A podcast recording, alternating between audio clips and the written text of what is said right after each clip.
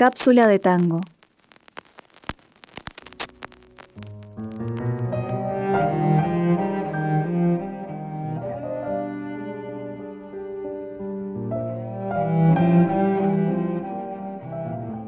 De tanta música que anda por el aire, que viene vaya a saber uno de qué tiempo o de qué lugar, a veces una melodía o una nota que suena por casualidad en un momento impensado, nos seduce por un instante, como cuando escuché a Yoyoma, este violonchelista nacido en Hong Kong, hijo de padres taiwaneses, nacionalizado norteamericano, y para seguir con esta alquimia de circunstancias, interpretaba al inconfundible Astor Piazzolla. Para cuando Yoyoma decide interpretar a Piazzolla, el maestro había muerto hacía ya cinco años, algo que siempre lamentaría porque a pesar de haberse propuesto grabar con él, jamás pudieron hacerlo. El mundo se había perdido irremediablemente la posibilidad de ver juntos a estos dos músicos. A pesar de todo, este artista, ganador de 18 premios Grammys y con más de 90 álbumes grabados, en 1995 empezó su recorrido por editoriales argentinas y familiares de Astor para conseguir partituras originales. Alguien que tuvo mucho que ver en este proyecto fue Alfredo Radosinski, gran productor discográfico que editó a Vinicius de Moraes, Ale Luthier, entre otros, fue el creador del sello Trova, pionero de la música independiente argentina. Él convocó a varios artistas para sumarlos al proyecto Yo-Yo Soul of the Tango, The Music of Astor Piazzolla, que se grabó en 1997, parte en Los Ángeles y en Buenos Aires, coordinado por Horacio Malvicino, gran guitarrista.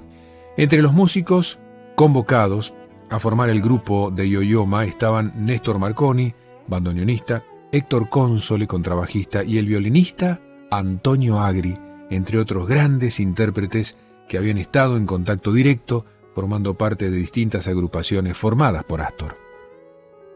Yoyoma y los argentinos Agri, Malvicino, Marconi y Console partieron de gira y tocaron frente a públicos de Seattle, Los Ángeles, Miami, New York y Washington, y aunque se había proyectado actuar en Buenos Aires, y aunque efectivamente se presentó en el Colón tres años después, su repertorio abarcaba obras de George Gershwin, Ennio Morricone y el brasileño César Camargo Marino, no de Piazzolla.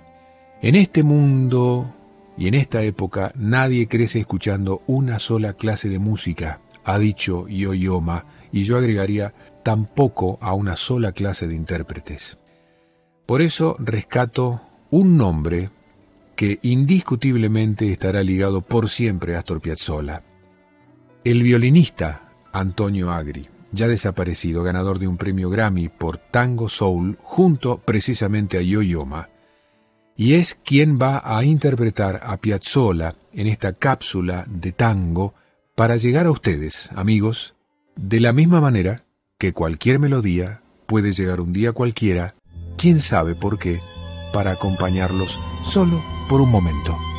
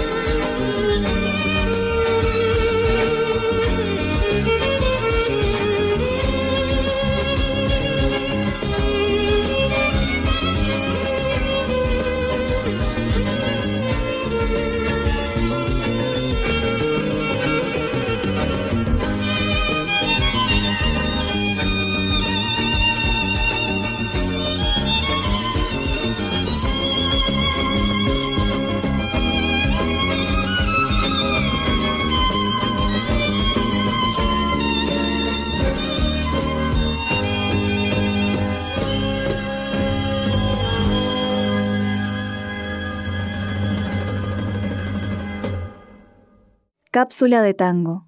Radio Yupa. Cultura y Patagonia en sonidos. Cápsula de tango.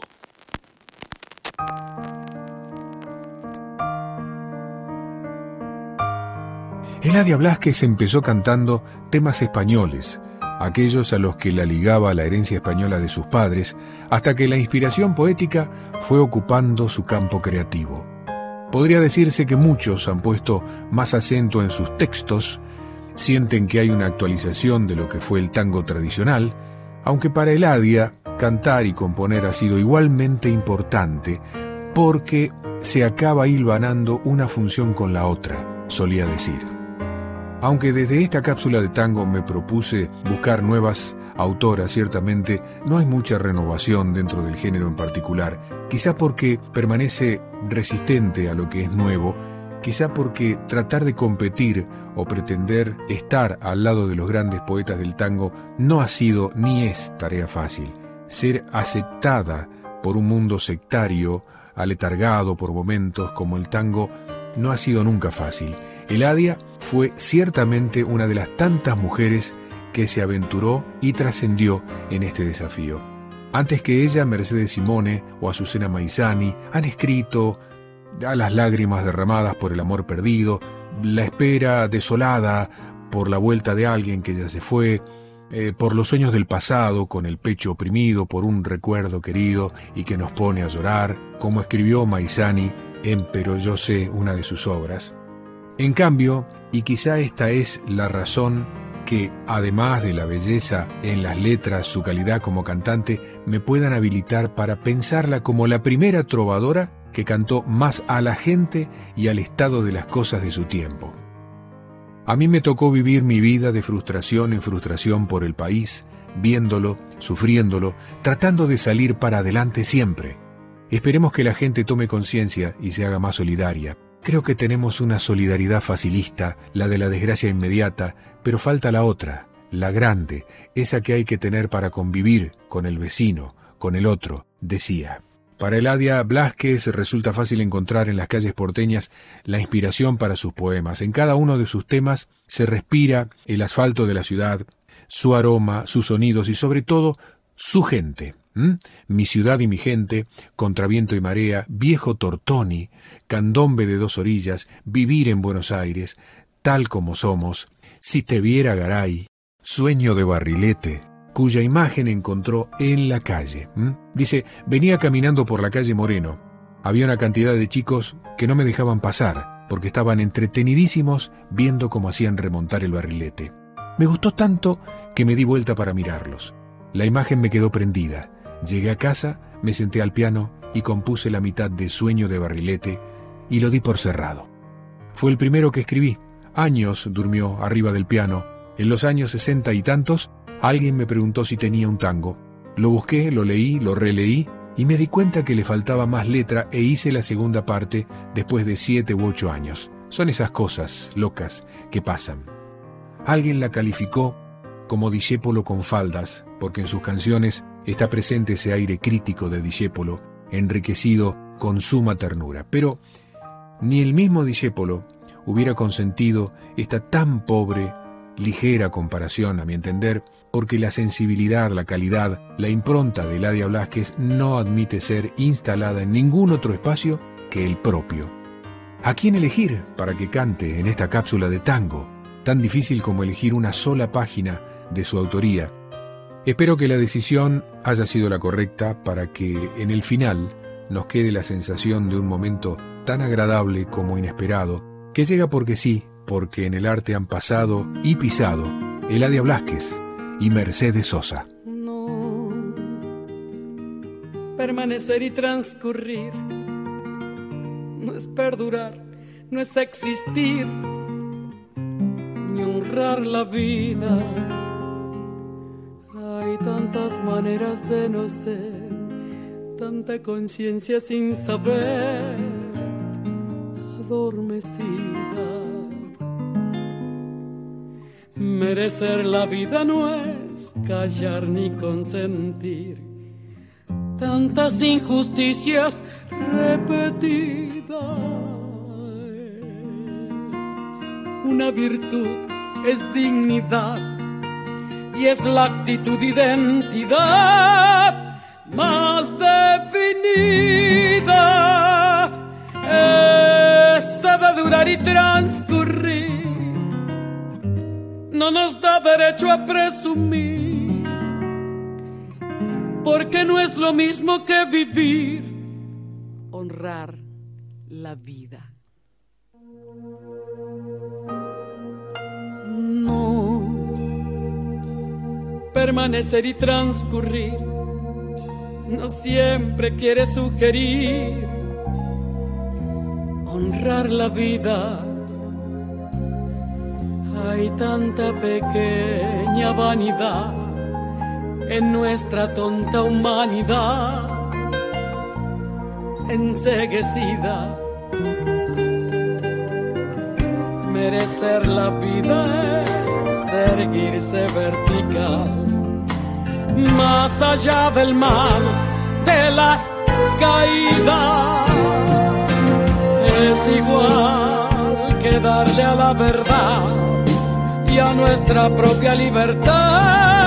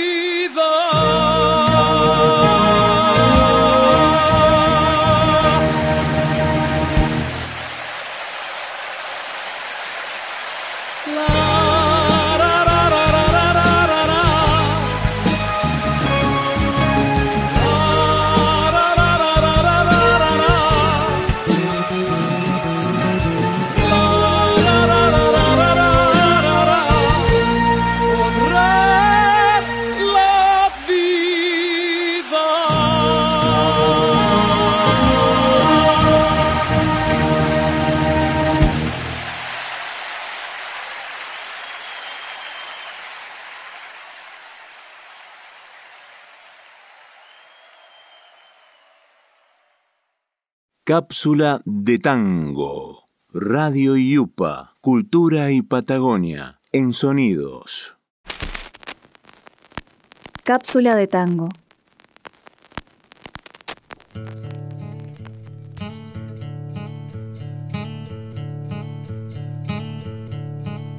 Juan Campodónico es un músico, compositor, productor y DJ uruguayo. Es eh, un innovador, es sensible, es permeable a las mutaciones de las expresiones musicales y sobre todo tiene personalidad y lo manifiesta como creador e integrante del proyecto Bajo Fondo. Juan produjo varios álbumes de Jorge Dexler, La Vela Puerca, No Te Va a Gustar. Junto a Gustavo Santaolalla creó Bajo Fondo en 2001 con la idea de reunir un grupo de artistas de Argentina y Uruguay dedicados a crear música contemporánea del Río de la Plata. Bajo fondo, Tango Club ganó el premio Gardel al mejor álbum de música electrónica en Argentina y un Grammy latino al mejor álbum pop instrumental. Campodónico trabajó como DJ y remixer bajo el nombre de Campo. En 2015 gana el premio Graffiti al mejor álbum de música electrónica por remixes y rarezas. Agrego además que la música de este uruguayo ha sido usada en varias series de TV y piezas publicitarias por lo innovadora, por lo fresca, por lo sugestivas. Bajo Fondo evolucionó de ser un concepto creado por dos productores a convertirse en una banda de ocho integrantes que realiza constantes giras alrededor del mundo. El tango quizá fue el medio que eligieron como el lienzo que elige un pintor para manifestar su arte. Por eso pensé que sería bueno traerlos en esta cápsula de tango para que su expresión, su forma de sentir el tango, nos recuerde que la esencia o la impronta rítmica, melancólica, dinámica de este género perdura por lo, por lo genuina y además enriquece con el tiempo y los músicos que a su tiempo liban en su fuente melódica antes de alzar su vuelo artístico. Alguna vez fue Piazzolla, esta vez es Santa Olalla y Campodónico y la verdad es que su trabajo ha resultado de calidad y sobre todo muy personal. Por eso quizá presentarles o compartir estos minutos de música como tango electrónico no es puntualmente mi idea. Prefiero pensarlo como el tango interpretado a la manera de campodónico o de bajo fondo, que es decir, más que un género interpretado por el artista, es el intérprete infringiéndole arte al género.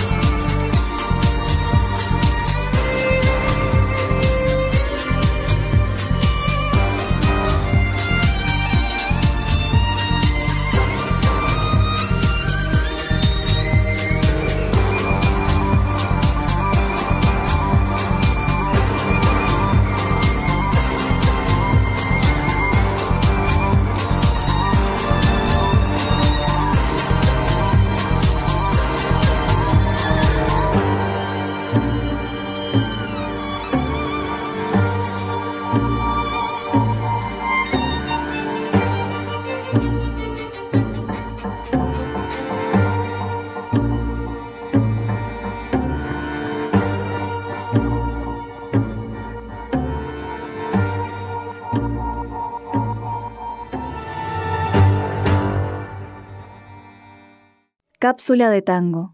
Radio Yupa. Cultura y Patagonia en sonidos. Cápsula de tango.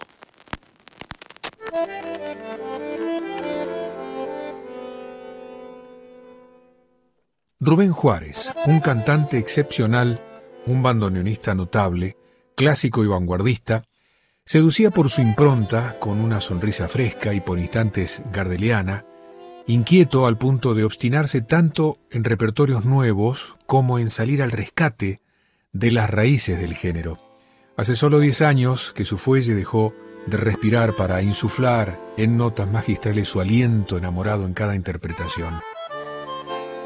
Rubén Juárez es una de las mejores anécdotas del tango y que hoy se instala en nuestra cápsula del tango.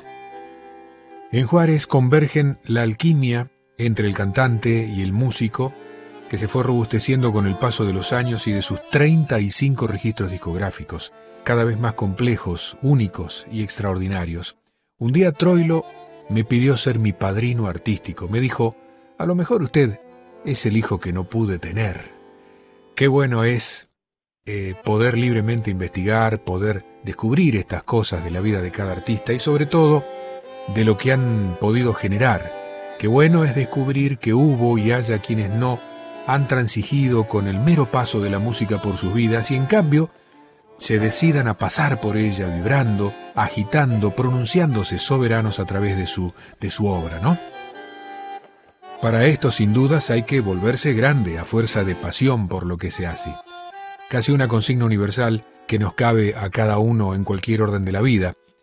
En todo lo que hizo destacó, como bandoneonista, como cantante, como cultor del estilo criollo con las guitarras de Roberto Grela, como tanguero vanguardista, como emergente de la generación de los años 60, como perseguidor de nuevos repertorios, ingresó a un género que se encontraba replegado, resistiendo los embates de un cambio de época, que había perdido un público que se volcó aquí y en el resto del mundo hacia otros ritmos como el rock and roll o el beat. Pero, ¿quién puede contra la mutación inexorable de las personas y sus preferencias musicales? A pesar de todo, muchos envidiarán el poder haber vivido la música en contacto estrecho con Troilo, con Armando Pontier, con Raúl Garelo, eslabones de oro que le dejaron articular el tango de la primera mitad del siglo XX con los principios del nuevo siglo y mantenerse ya no como cantor de orquesta, sino como lo que esencialmente era, un trovador con fuelle. Un trovador cuyo fuelle permaneció en silencio y seguramente a su pesar por única vez durante los 10 temas que integraron o integran el álbum Las Raíces de mi Canto, grabado en 1978, porque entonces lo acompañaba la guitarra de Roberto Grela. Un detalle no menor que nos muestra a un artista que se desempeña magistralmente en cualquier terreno musical y que permanece permeable al acompañamiento que cada proyecto musical requiera, ¿no? Así fue y es Rubén Juárez, tan intenso como generoso a la hora de convocarnos a un momento cualquiera en el tiempo de la música que han dejado autores de todas las épocas en partituras y letras como esta, que evoca nuestro invitado de hoy.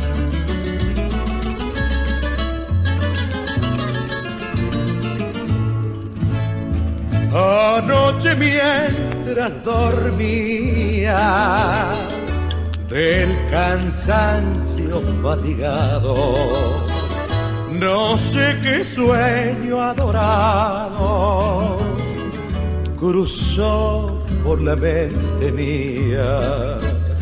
Soñé de que te veía y vos me estabas mirando, que yo te estaba contando mi vida triste, muy triste, y que desapareciste al despertarme llorando.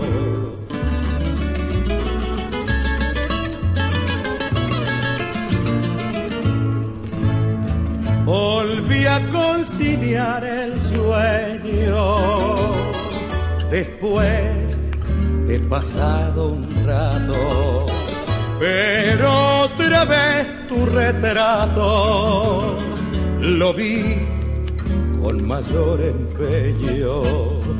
Soñé de que era tu dueño y que vos me acariciabas, que muchos besos me dabas, llenos de inmenso cariño. Y que otra vez, cuando un niño llorando me despertaba.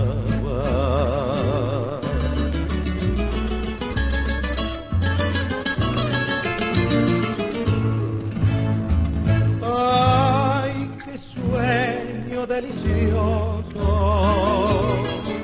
y bello la realidad.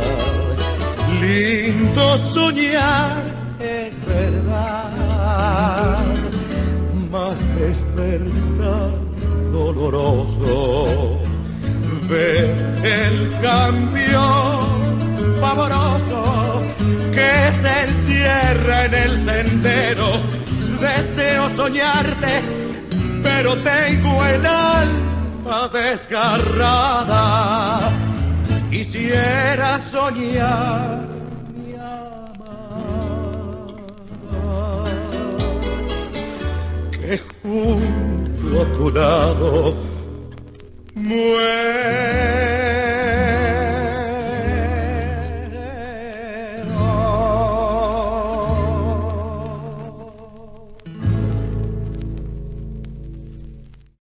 Cápsula de tango. Radio Yupa, Cultura y Patagonia, en sonidos.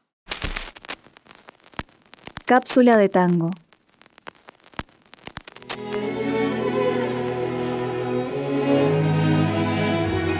La historia que nos trae esta cápsula de tango es la de Vicente y Asunta, hijos de emigrantes italianos que llegaron a Mar del Plata primero en busca de prosperidad y después de unos años son ellos y sus sueños de mejores horizontes los que los llevan a Manhattan en 1925, donde empieza a ganarse la vida como peluquero. Tenían un hijo que con casi cinco años creció en la pequeña Italia, en los suburbios de Manhattan, y ese es el lugar, el idioma, la cultura que lo envuelve, que acompaña a su niñez. El muchacho escuchaba algo sobre Buenos Aires, Argentina, pero sin extrañar. ¿Qué iba a extrañar? Aunque en casa sí. Vicente, sobre todo, extrañaba el tango, con la melancolía argentina, con la pasión italiana. Por eso tocaba sentidas melodías en su acordeón o su guitarra, inspirado en la música que no curaba la distancia, pero entibiaba los momentos de añoranza. Por eso Gardel y por eso De Caro sonaban todas las noches desde el disco. Vicente pensó que el pibe necesitaba un bandoneón. Por eso un día, decidido, salió de la compraventa con el estuche que abriría frente al cumpleañeros. Para su sorpresa y con nueve años, ve de cerca por primera vez a quien quizá habrá de ser el hermano que nunca tuvo, ¿no? No sé, estas son cosas que, que se me ocurren a mí mientras redacto esta presentación. Capaz que él imaginaba recibir un bate de béisbol. Imaginemos que hoy en día no es habitual ver un bandoneón en Nueva York, menos por entonces. ¿Quién le enseñaría a tocar la botonera y articular el fuelle? Pues Andrés de Aquila, que era pianista y amigo de su padre.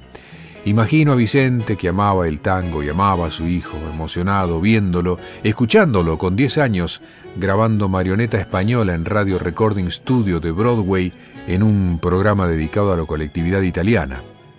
Para alegría de Vicente, Gardel estaba en Nueva York. Su hijo ya tenía cierto dominio del bandoneón, ya estudiaba con Bela Wilda, discípula nada menos que de Rachmaninoff. Entonces, Vicente con sus manos hace una talla en madera y le encarga al pibe que se lo lleve a Gardel. La anécdota termina con Gardel, lepera y el muchacho tomando la leche con torta inglesa en la habitación del hotel donde se hospedaba. Este pibe, que hablaba mejor inglés que español por entonces, que entendía el tango, la música clásica y el swing de las orquestas americanas, el hijo de Vicente, ese pibe era Astor Piazzolla, y en el año 35, con 14 años, participó en El Día que Me Quieras, película que protagonizó Carlos Gardel, filmada en Nueva York. Mira, era, era, era, demasiado chico, yo no sé, era tan irresponsable que me atreví a tocar solo con Gardel el bandoneón. Yo creo que si tuviera que tocar el bandoneón ahora con Gardel me pondría bastante nervioso realmente. Más adelante, quién sabe por qué, si por el destino de Astor o por el destino de Vicente, a quien ya es tiempo de llamar Nonino, Gardel quiso que lo acompañara de gira con su bandoneón. Envía un telegrama a Nonino. Bueno, sí, recuerdo una cosa muy importante. En 1935 eh, llegó, llegaron dos telegramas a mi casa en Nueva York que me envió Carlos Gardel para que yo me uniera al grupo de él con los guitarristas y demás gente para hacer una gira por toda Latinoamérica. Y lamentablemente mis padres, como yo soy único hijo, eh, no me dejaron salir de, Nueva York. Y aparte la, la Unión de Músicos de Nueva York cuando se es menor de 14 años no dejaban trabajar, así que... Se trataba de la gira por Centroamérica de Gardel, la que terminó en Medellín para siempre, dos semanas después.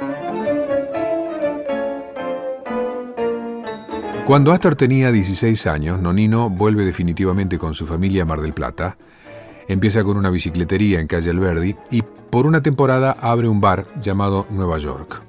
Porque será el nombre, ¿no? Bueno, total que Astor debuta con su primer conjunto, se presenta en LU6 Radio Atlántica, esa misma radio donde escuchó al sexteto del Vino Bardaro, y a partir de ese momento, según cuenta Astor, se produce el flechazo definitivo con el tango. Era el año 37. Vino a la ciudad la orquesta de Miguel Caló para actuar en el muelle de pescadores y él se escapaba de noche para ir a escucharla, para preguntarle a Julio Humada o Argentino Galván, músicos de la orquesta, cómo era Pichuco, cómo ponía las manos, quería saberlo todo. Cuando le pidieron que toque algo, tocó Rhapsody en Blue de Gershwin y sin adaptación tal como estaba escrita. Cuando lo escuchó Caló le aconsejó que viajara a Buenos Aires, que él le iba a dar trabajo. Entonces es Astor el que migra, como lo hizo su abuelo, como lo hizo su padre detrás del sueño. Extrañaba mucho a mis padres. En aquella pensión lloraba al pensar en ellos. Estaba muy solo. Fue por eso que un día le dije a Baralis que me quería poner de novio y casarme. Y fue Hugo quien me presentó a Dedé en su casa, un 21 de septiembre. Yo no andaba con mujeres de la noche, de cabaret, me daban lástima. Aparte, los consejos de mi viejo no se apartaban de mí. Yo tenía 19, ella tenía 17, era 1940. Al año nos casamos. Ella estudiaba pintura y yo seguía loco con la música. Hugo Baralis, al que se refiere Astor Piazzolla en esta anécdota de su vida, era violinista de la orquesta de Pichuco. Él lo acercó a Pichuco, pero su búsqueda recién empezaba. Muchos en su lugar ya habrían sentido tocar el cielo con las manos, siendo parte de la orquesta de Pichuco y haciéndole arreglos orquestales. En cambio, su juventud, su discernimiento musical y su energía fueron perfilando en él matices orquestales de una intensidad tal que llegó a incluir entre la formación típica de instrumentos de la orquesta de Aníbal Troilo un violonchelo.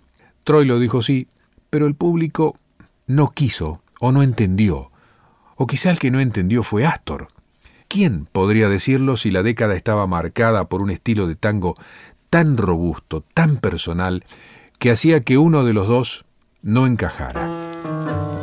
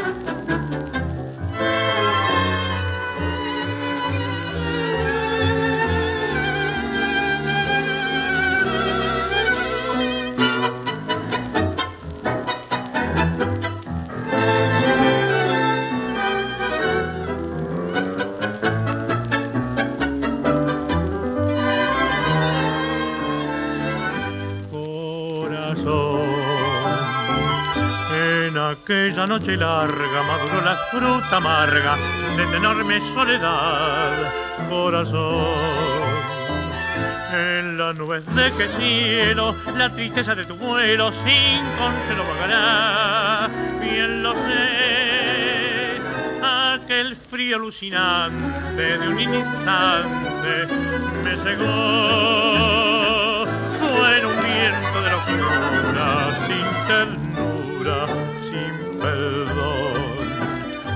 El grito enronquecido y un amor enloquecido de dolor.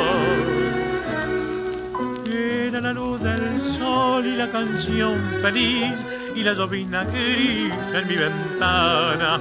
Era remanso fiel y duende soñador y caminero en de la mañana. Suave murmullo, viento de loma, cálida vuelo de la paloma. Ya no será jamás aroma de rosal, frescor de manantial en mi destino. Solo será la voz que me haga recordar que en un instante atroz te hice llorar.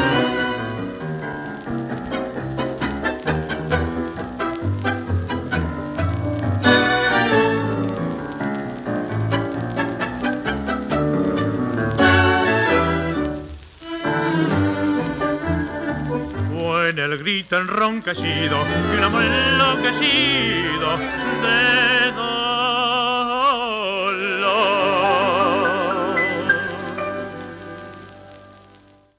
Cápsula de tango. Radio Yupa. Cultura y Patagonia en sonidos. Cápsula de tango.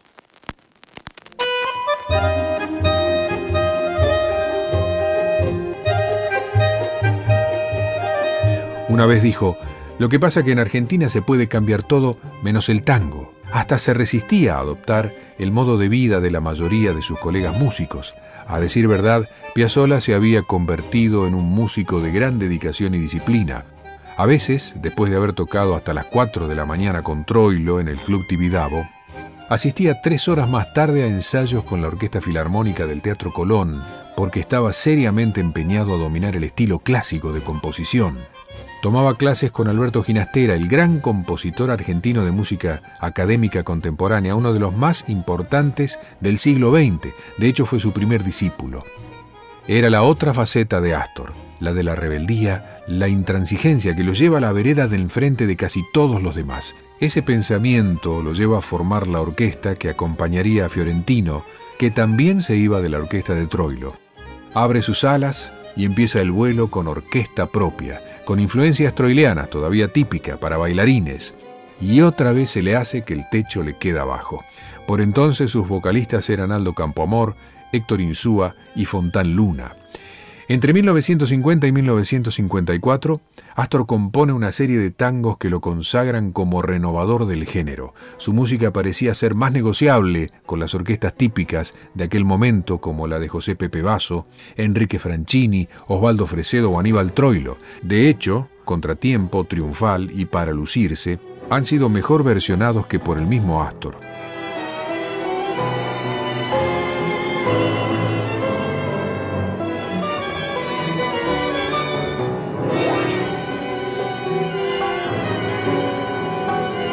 Lo que vendrá, marca audible de Piazzolla. Piazzolla priorizaba la composición, luego a la orquestación y luego al bandoneón. Tal es así que desde el 50 hasta el 55, Astor se apartaría del bandoneón y compondría sobre piano. Astor se va a Francia en el año 54 de la historia del siglo y a los 32 de su historia de vida. Atrás quedaba Don Nonino, atrás quedaba Catinga, el primer tango que compuso con 11 años y que nunca hizo público. Atrás quedaba su papel de canillita en la película El día que me quieras, con Gardel como estrella máxima. Y quedan atrás Buenos Aires, Mar del Plata, su ciudad natal. En Francia lo esperaba nada menos que Nadia Boulanger, pianista, directora de orquesta, compositora, musicóloga y quizá la pedagoga musical más importante que existió Piazzolla llegó a decir que fue como su segunda madre. Nace una nueva configuración en su estilo, en su perfil creativo. Piazzolla cuenta en una de sus declaraciones que solo cuando tocó una de sus piezas de tango, que no pensaba tocar, Boulanger dijo, esto es Astor Piazzolla. Tenía mucha vergüenza de seguir tocando tangos porque me consideraba ya un compositor de música sinfónica. Entonces no quería eh, tocar tangos. Y Nadia Boulanger fue la mujer yo digo siempre que fue como una segunda madre para mí. Toqué un pedazo de una música mía, de un tango mío, y ella me dijo, esto sí que es Astor Piazzolla. En París, Astor escuchó otros músicos, otras formaciones que lo llevaron a pensar que el tango que se tocaba en Buenos Aires quedaba atrás por solemne, por, por ortodoxo, por falto de swing, por falto del tango que él sentía como la canción de Buenos Aires. Entendió que había otra forma de pintar las luces, las calles, la vida febril de Buenos Aires, entendió que podría haber otra formación orquestal. Y de vuelta en Argentina, en el año 56, nace el Octeto de Buenos Aires, ya no para bailarlo, con otras armonías, para los solos de violín de Franchini, para los solos de piano de Stampone, para la guitarra de Malvicino, sus solos de bandoneón, él decía que su música era para escucharla, no para bailarla, era la ruptura total con la danza. Otra vez Piazzolla, puesto de pie para el nuevo tango, con nuevos ritmos, nuevas armonías, y puesto de pie también para tocar el bandoneón, quizá porque de pie podía ver nuevos límites, quizá porque se resistía a permanecer sentado ante sus innumerables críticos y detractores, aunque nadie podrá decir nunca que escuchar a Piazzolla es escuchar la música de Broadway o la música de París, porque escuchar a Piazzolla es escuchar Buenos Aires. Hasta podría decirse que hay quienes escuchan tango y quienes escuchan a Piazzolla.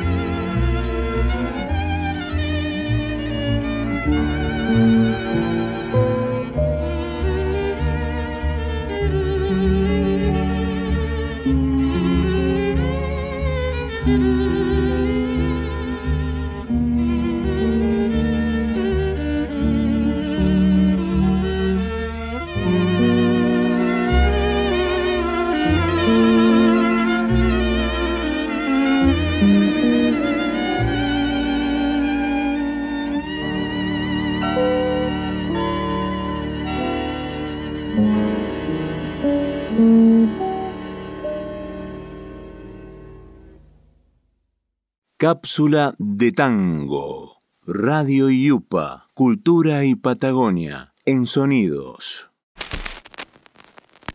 Cápsula de tango.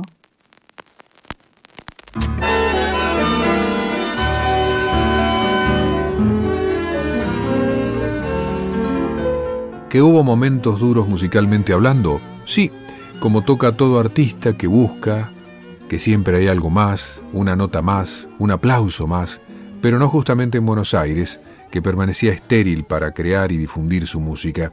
Por eso desarma su octeto.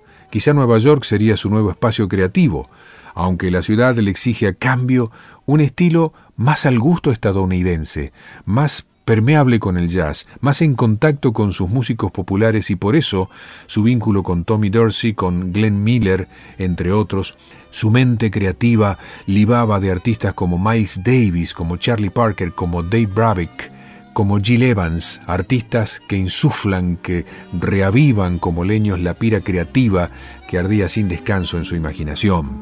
El drama, la pasión, la melancolía, la nostalgia estaban presentes en Jazz Tango, y una conformación de músicos que incluía a Tito Puente en percusión, a Al Cayola en guitarra eléctrica, Chet Amsterdam en contrabajo y Eddie Costa en vibráfono.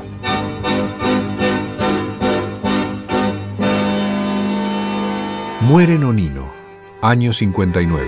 Es un himno al amor, es un himno a la memoria de mi papá, don Vicente Piazzola mi papá falleció en el 59 y lo hice cuando él eh, no estaba allá y fue un momento muy especial. A modo de requiem por la muerte de su padre compone a Dios Nonino, su primera parte dinámica y rítmica que guarda reminiscencias de otro tema, Nonino, que escribió en París cinco años antes, pero la segunda parte es la más melódica, profunda y dramática, un hondo lamento, una de las obras más bellas, más representativas, fue compuesta lejos de su padre, ya no en piano, como lo hacía habitualmente, sino en bandoneón.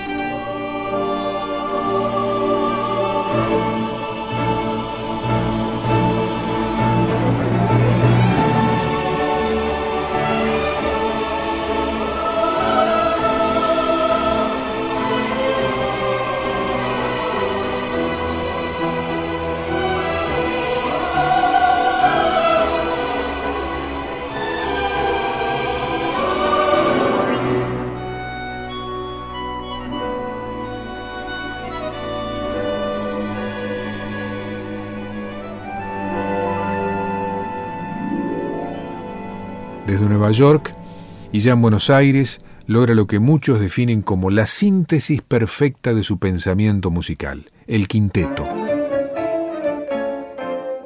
Cinco solistas, una situación que le daba la posibilidad audaz de la improvisación, la percusión con los dedos sobre la caja del bandoneón, Antonio Agri poniéndole chicharra al violín, gustando a muchos y contestatario ante los que no transigían con su idea de la música, aunque como bien dicen algunos de sus ex integrantes, el combate era por parte de los mediocres.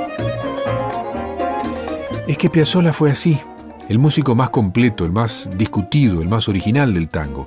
Fogueado desde el principio con los mejores en su género, su obra en conjunto es el nuevo estilo musical rioplatense.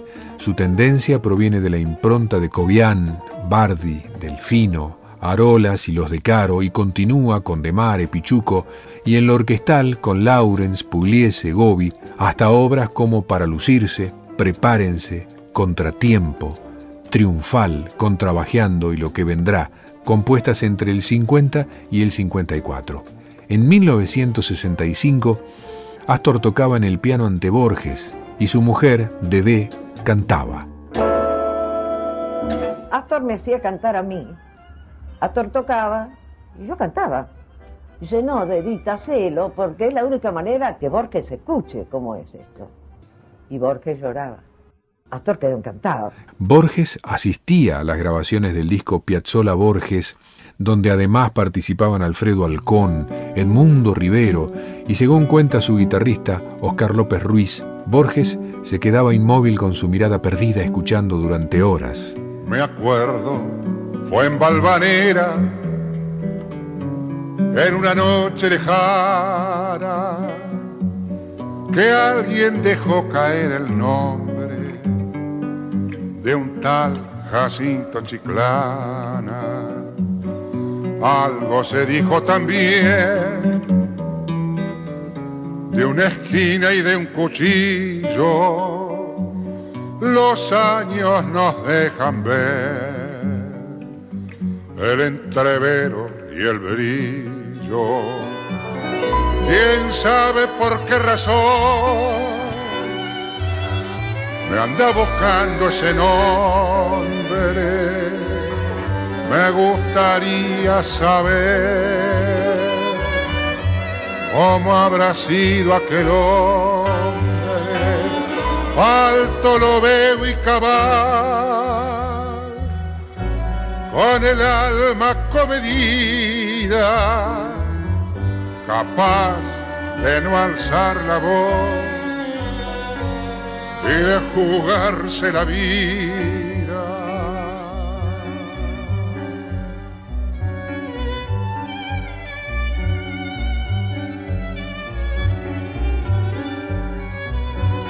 Nadie con paso más firme habrá pisado la tierra. Nadie habrá habido como él en el amor y en la guerra. Sobre la huerta y el patio las torres de Valvanera y aquella muerte casual en una esquina cualquiera. Solo Dios puede saber la laya fiel de aquel hombre Señores, yo estoy cantando lo que se cifra en el nombre. Siempre el coraje es mejor, la esperanza nunca es vana. Vaya pues esta milonga.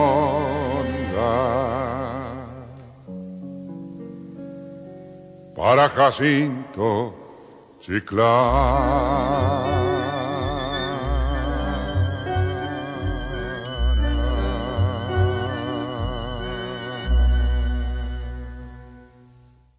Cápsula de tango. Radio Yupa. Cultura y Patagonia en sonidos. Cápsula de tango.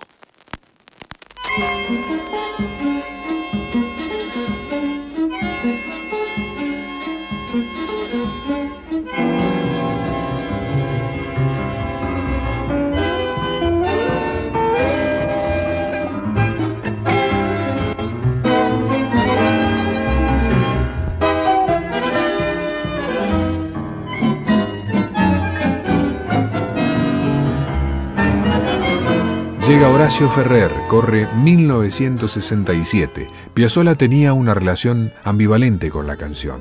A él le gustaba el conjunto instrumental. Luego conoce a Melita Baltar. Se estrena la ópera María de Buenos Aires. Participa Héctor de Rosas como vocalista. Después vendrá Balada para un loco en 1969, justo cuando el hombre ponía un pie en la luna. Y del mismo modo que algunos decían que lo de la luna no era cierto, algunos pensaron que esa obra no era tango. Ya sé que estoy piantao, piantao, piantao.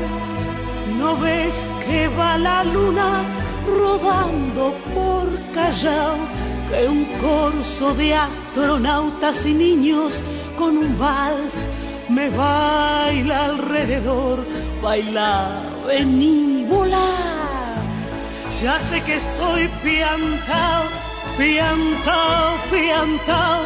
Yo miro a Buenos Aires del nido de un gorrión y a vos te vi tan triste, vení, volá, sentí el loco berretín que tengo para vos. Loco, loco, loco, cuando anochezca en tu porteña soledad, por la ribera de tu sábana vendré con un poema y un trombón a desvelarte el corazón. Loco, loco, loco, como una coromata de mente saltaré sobre el abismo de tu escote hasta sentir que enloquecí tu corazón de libertad, ya vas a ver y así diciendo, el loco me convida a andar en su ilusión super sport. Y vamos a correr por las cornisas con una golondrina en el motor. De vieites nos aplauden, ¡viva, viva! Los locos que inventaron el amor. Y un ángel y un soldado y una niña nos dan un valsecito bailador. Nos sale a saludar la gente linda y el loco, loco mío, qué sé yo, provoca campanarios con su risa y al fin me mira y canta a media voz. Quéreme así, piantao, piantao, piantao trépate a esta ternura de locos que hay en mí. Ponete esta peluca de alondras y volá, volá conmigo ya. Vení, volá, vení. Quédeme así piantao, piantao, piantao. A intentar locura total de revivir. Vení, volá, vení, la irirarira. Viva, viva, viva, lo puedo y lo cayó, locos, todos locos, locos, locos, locos, locos.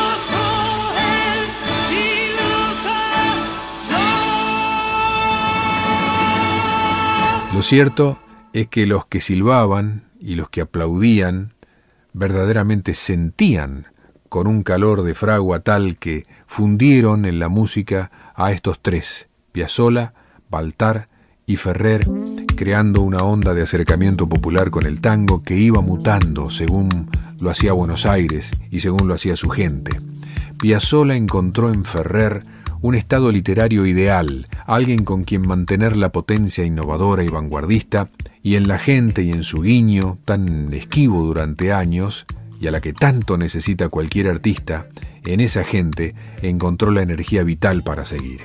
Después vendrá el Noneto, en 1972 lo aclama el Colón compartiendo escenario con Salgán y Troilo, un año después, Libertango, Italia y su segundo quinteto.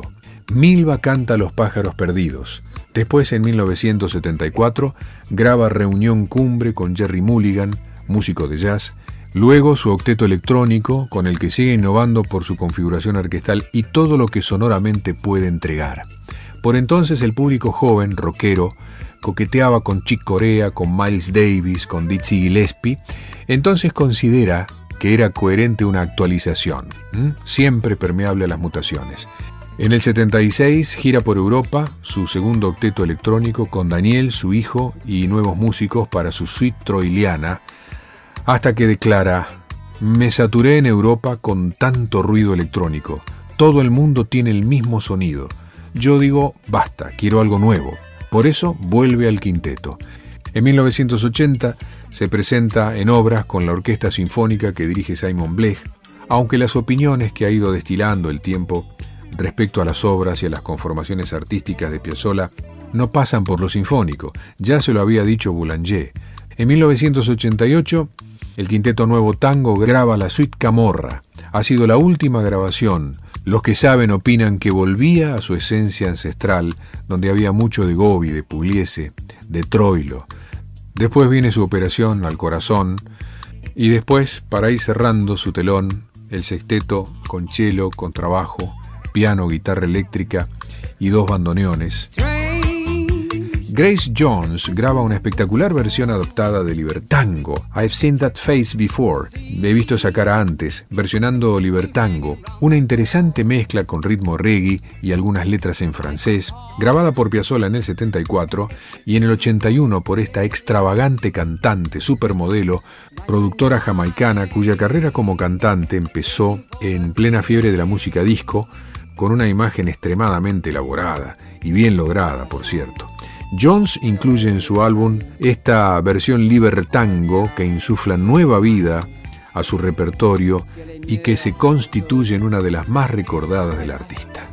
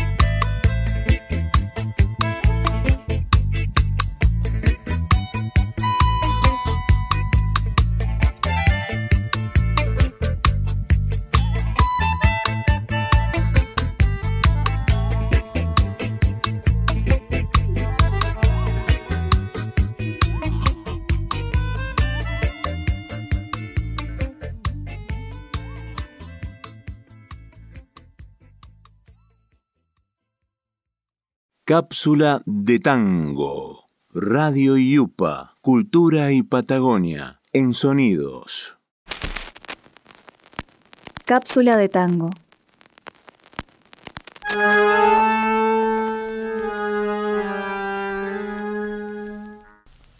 Francisco Canaro, un nombre.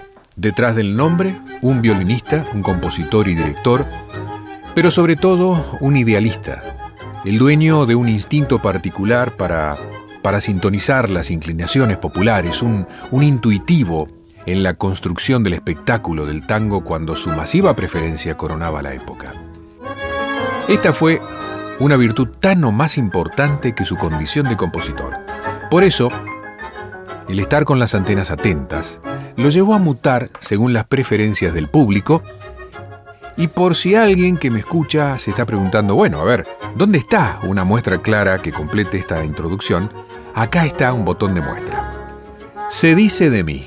Es una canción que fue concebida originalmente como milonga, con música de Francisco Canaro, uruguayo, antes que me olvide decirlo, y letra del poeta argentino Ivo Pelay.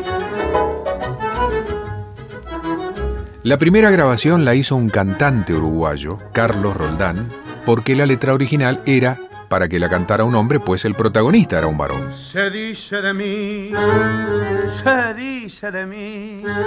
¿Qué le habrá pasado a Canaro por la cabeza cuando pensó en una versión femenina, con adecuación de letra y la elección de Tita Merelo, nada más y nada menos como intérprete? ¿Cómo atentar contra un tango de varones y sobre todo en aquellos años?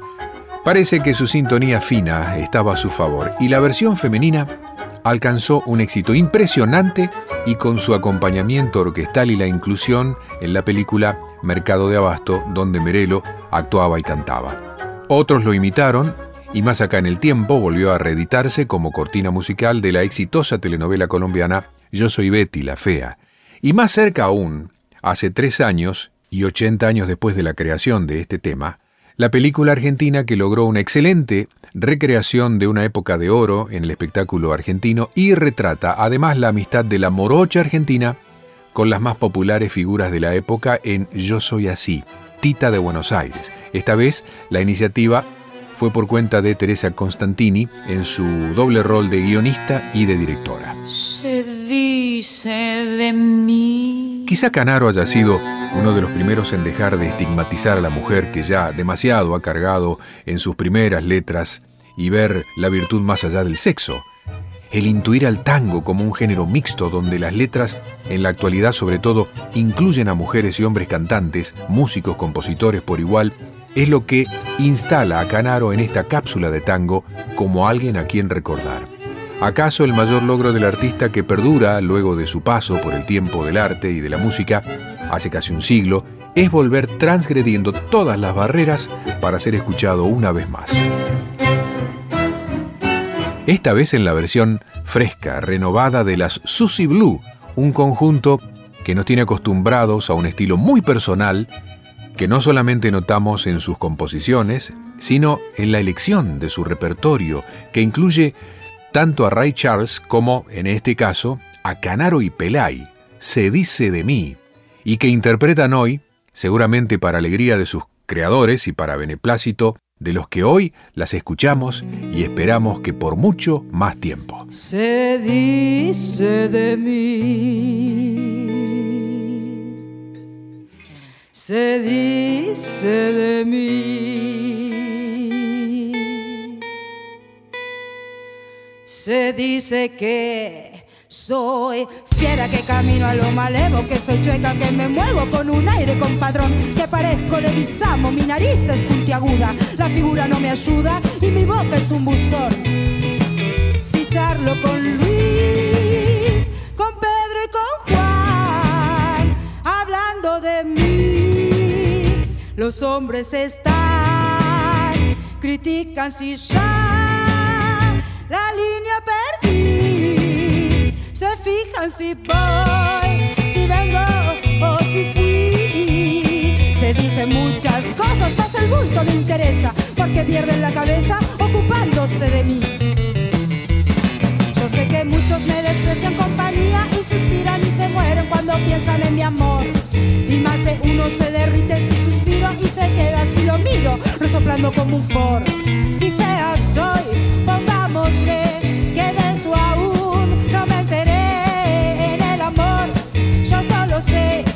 Más de un gil deje de a pie.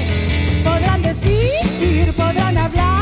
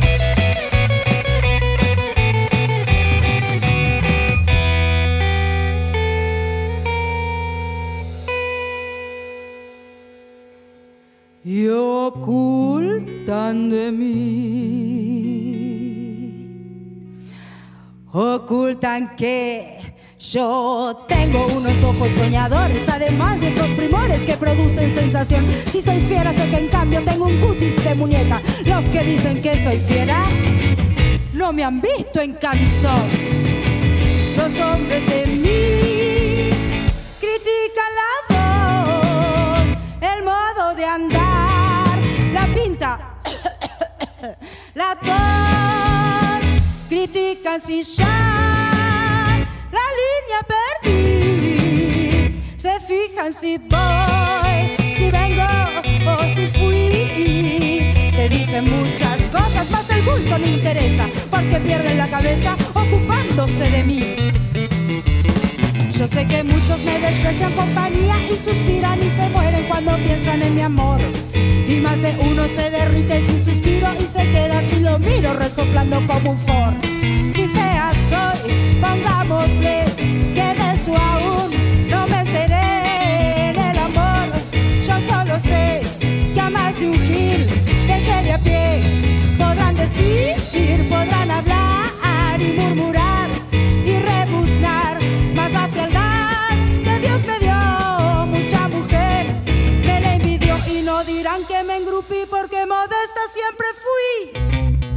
Yo soy así.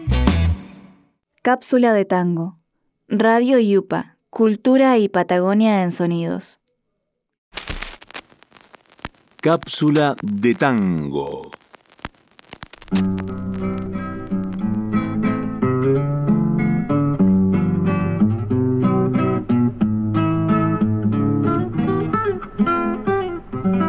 Aunque no puedo contarles o no me imagino por qué, siendo hijo de italianos, el autor, el artista que llega a esta cápsula de tango, tituló una de sus canciones más sentidas en francés, y no es porque no haya tratado y buscado casi tercamente alguna pista en internet, en los libros. En fin, no me rindo. Quizá no pasó el tiempo necesario hasta que un día, por casualidad, como suele pasar, me enteraré leyendo por ahí algún artículo escrito por alguien que se haya detenido en esta anécdota puntual y al final pueda saciar esta curiosidad que por ahora va a tener que esperar. Sí puedo decirles que estoy hablando de Alberto Mastra, Mastracusa es el apellido original, nacido en Uruguay, que perdió a su madre a muy temprana edad y quedó para su abuela el rol de acompañar su infancia. Que siendo zurdo, supo arreglarse y tocar la guitarra encordada para diestros, desarrollando de esta forma una técnica particular que lo distinguirá por el resto de su vida, que gracias a su bohemia peregrina en su obra plasmó honda y sensiblemente figuras y paisajes que lo incluyeron en su lugar y en su tiempo. Por eso escribió y cantó Mi viejo remendón, en la que pinta a su padre zapatero, que nació en Murano, Italia, recordándolo al pie de la banquilla en un viejo galpón, temprano, dejando oír el golpe del martillo con sus manos entintadas, y por eso también escribió, entre muchas otras, Bonjour Mamá, la canción para esta cápsula de tango de hoy. ¿Por qué Bonjour? Podremos no saber por qué, por ahora, pero ¿quién no se daría cuenta, si se lo pregunta, que se refiere al saludo a su madre ausente desde sus más tiernos años como una hermosa e impostergable rutina diaria para contarle las nuevas de cada día, las cosas de papá? Haber elegido esta canción de entre tantas amerita esta semblanza previa, muy acotada, de un autor y cantante rioplatense, esta vez de la otra orilla, que sedujo, dada su calidad como autor, al mismo Aníbal Troilo y a su orquesta, entre otros. Muchos grandes cantantes llevaron al disco sus letras. Pero Bonjour Mamá, la canción de la que estamos hablando, fue interpretada un día por el inolvidable Edmundo Rivero. Un Edmundo Rivero de una capacidad interpretativa y de una elocuencia destacadísima que siempre le permitió profundizar en la comprensión de cada figura, de cada verso cantable que haya tocado casualmente o por elección. Tomaré debida nota para que Rivero, en futuras cápsulas del tango, recree para todos las nostálgicas acuarelas del último organito, o de Sur, o la densidad dramática de la última curda, o la escena borgiana que pinta la milonga para Jacinto Chiclana. Me acuerdo, fue en Valvanera en una noche lejana. Por eso lo elegí, porque para expresar una canción tan sensiblemente como habría querido el dueño de esta letra, de esta idea, de esta vivencia, solo alguien, Rivero, con el arte suficiente como para hacer suya la mirada y la voz del niño aquel que a diario tiernamente encontraba el momento para pensar en su madre. Y así doy por presentados los minutos que quedan de esta cápsula de tango. ¿Por qué bonjour mamá y no no mamá? ¿Qué importa eso? Vaya uno a saber. Quedémonos con la inspiración de un sensible uruguayo trovador, de una historia de vida y de un artista que ha hecho historia. Alberto Mastra, Bonjour Mamá, Edmundo Rivero. Cubierta con rosas de octubre, tal como la vi marchar por un caminito de nube la veo siempre llegar con pétalos blancos de tules. El cielo se cubre y el cielo es mamá.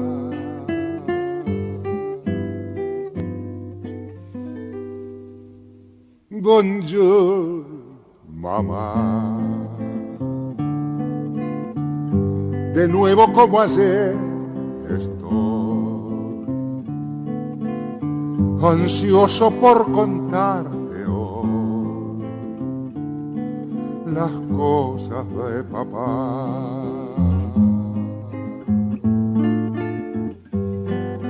Ayer no más plantó una rosa y un clavel de un modo tan particular que eras tú junto a él. Después, a la sombra del viejo laurel, se durmió repasando el manual que escribieras con él. Buen día, mamá. Estas fueron las nuevas de hoy. Y las siguientes de papá. Mañana te las doy.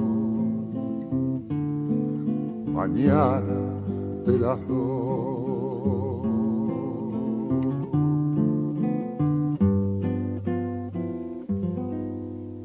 Bonjour, mamá.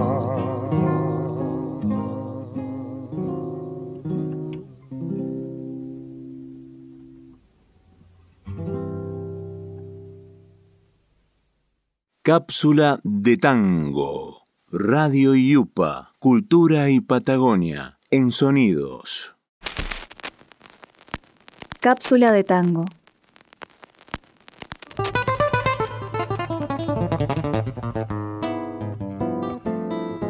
Los bares, cafés y cafetines han sido siempre los testigos de grandes polémicas, reuniones, amistades, enamoramientos y separaciones. Son una de nuestras pasiones. ¿Qué ciudad no tuvo o tiene esa mesa y ese rincón donde intentar solucionar los problemas del mundo? Desde sus inicios, el café y el tango estuvieron íntimamente ligados, a punto tal que se podría decir que estos lugares fueron su hábitat natural. El café es toda una institución y parte de esta tipificación se la dio el tango. Infinitas son las anécdotas que se conservan en el ambiente tanguero de las cuales algunas quedaron registradas en las letras y otras son parte de la mitología local. Cafetín de Buenos Aires fue el tango en el que Enrique Santos Discépolo y Mariano Mores intentaron plasmar el significado de este lugar encantador. Café La Humedad, el del billar y la reunión de la barra eterna, que seguramente y para siempre ya se encontró con Cacho Castaña, Viejo Tortoni de Héctor Negro y Eladia Blasquez y muchos más. Estos son algunos nombres emblemáticos, hoy referentes históricos, culturales, turísticos, de los que podríamos hablar un largo rato. Los cafés son lugares de todos y de nadie, que para muchos son nada más que referentes fotográficos de nuestro paso por Buenos Aires. Me pregunto si acaso, por no vivir en Buenos Aires, por no haber pisado esos lugares, alguno de nosotros dejamos de tener nuestra barra de amigos, nuestros momentos de bohemia, nuestro desengaño amoroso, nuestro momento iluminado en el que nos proponemos arreglar las cosas. Seguro que sí. Pienso que cada uno genuinamente tiene un cafetín en un rincón del corazón. Cada uno sabe dónde está el mejor lugar para mezclarse con otros espíritus amigos. Sabe que hay siempre un lugar, una calle, una esquina, un día y una hora. A veces, la impronta de los momentos que hemos vivido en este que, para nosotros, era el mejor lugar del mundo, nos acompañan intensamente aunque estemos lejos, en la distancia y el tiempo. Por eso no me van a dar nostalgia los lugares, por los nombres, por, por quienes estuvieron, porque prefiero pensar que el mejor café, el mejor momento, quizá esté por llegar. Es cuestión de tener siempre en nuestra mesa una silla libre, por si alguien viniera.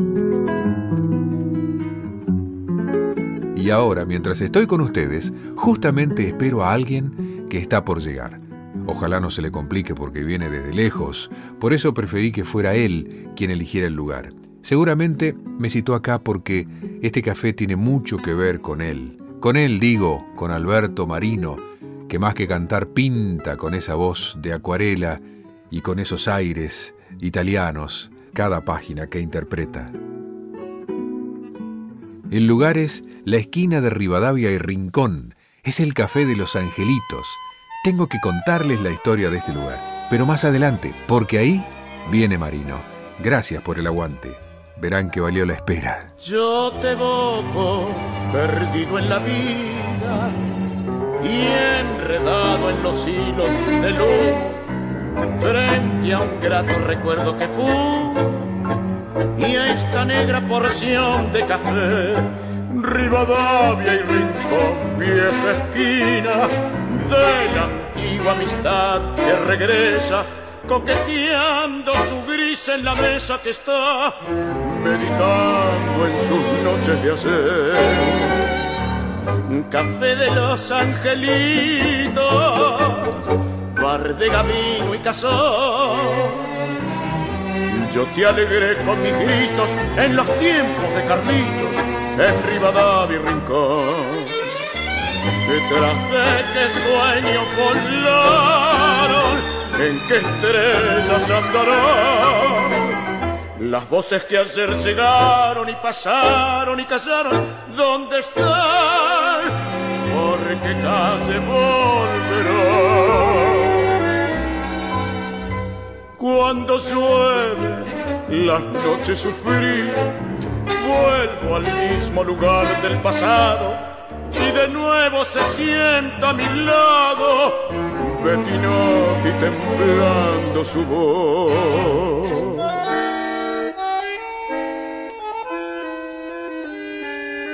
La,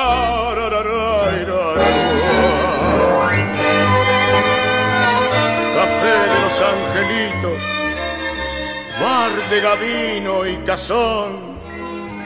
Yo te alegré con mis gritos en los tiempos de Carlitos, en Rivadavia y Rincón. Tras de qué sueños volaron, en qué estrellas andarán. Las voces que ayer llegaron y pasaron y callaron, ¿dónde están? porque volverá.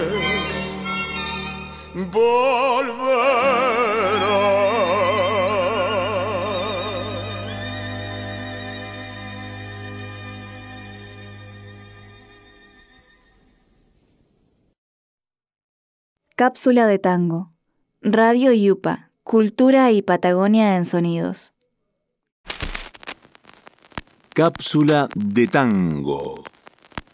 Esto lo escuché una vez y me pareció curioso. Lo escuché otra vez y me pareció real.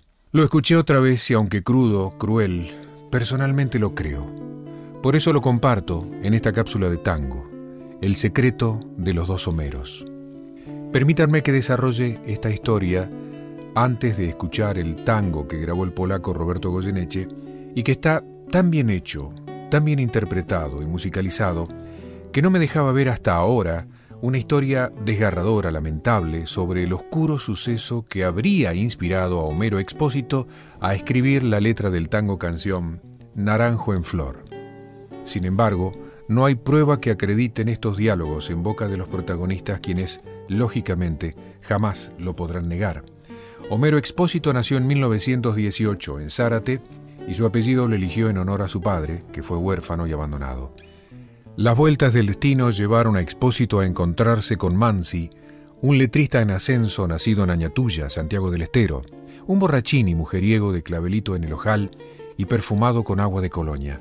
La cosa es que los dos se emborrachan una noche en Buenos Aires. El letrista habla de cosas que solo el alcohol suelta. El alcohol desinhibe los pudores, libera y desnuda las penas y vergüenzas más sórdidas. Mientras tanto, Expósito graba en su memoria cada frase, aunque al otro día Mansi negará todo, vehementemente. Esto lo va a llevar a distanciarse por décadas. Esa noche Mansi le cuenta a Expósito su culpa arrastrada por años. Le habla de mujeres que abandonó, que traicionó. Cuenta que a una, solamente a una, le hizo algo tan brutal que merece que lo maten, pero no larga prenda. Llega hasta ahí y se calla. Expósito escucha en silencio, pero se arriesga y le pregunta el nombre de la muchacha, y Homero, precavido, con una familia formada, le dice no recordar. Pero al final el alcohol puede más. Cede y confiesa el motivo del horror, y así, pasmado, el Homero de Zárate bosqueja una letra que titula Perfume de naranjo en flor. Y se le acerca a Goyeneche y le relata los pormenores en que se basa el polaco y la graba. Y la letra habla de un levante, de una presa de Mansi, que veterano ya se abalanza sobre la carne fresca, y por eso lo de era más blanda que el agua, que el agua blanda. Y además aquella adolescente era más fresca que el río, y perfumada como un naranjo en flor, y en esas calles de estío, por esas calles de Añatuya, calle perdida, dejó un pedazo de vida y se marchó. Sí, abortó y se fue para siempre del pueblo. Mansi no pudo tolerar eso porque además estaba o creía estar enamorado y entonces dice primero hay que saber sufrir, después amar, después partir y al fin andar sin pensamientos, porque el perfume de naranjo en flor son promesas vanas de un amor que se escaparon en el viento. Y desde ese lugar de tremenda culpa, el hombre desnuda que después, ¿qué importa del después? Toda mi vida es el ayer que me detiene en el pasado y se ha transformado en una eterna y vieja juventud que me ha dejado acobardado como un pájaro sin luz. Porque agrega que ya no aguanta más y admite que esa noche todo fue por la fuerza, y ella se resistió hasta donde su fuerza pudo, defendiéndose inútilmente con sus puños, y es allí donde la negación del letrista ante el horror se agrieta y la conciencia lo lleva a preguntarse ¿qué le habrán hecho mis manos? ¿Qué le habrán hecho para dejarle en el pecho tanto dolor? Porque esa noche Mansi le confiesa a Expósito que su pesadilla recurrente era la jovencita golpeándole el pecho y gritando un dolor de vieja arboleda. Canción de espina con un pedazo de vida, naranjo en flor. Ahora sí, el tango que relata la culpa de una violación a manos de un poeta. ¿Será verdad? Era más blanda que el agua, que el agua blanda era más fresca que el río. Un naranjo en flor y en esa calle de estío, calle perdida, dejó un pedazo de vida y se marchó. Primero hay que saber sufrir, después amar, después partir y al fin andar sin pensamiento.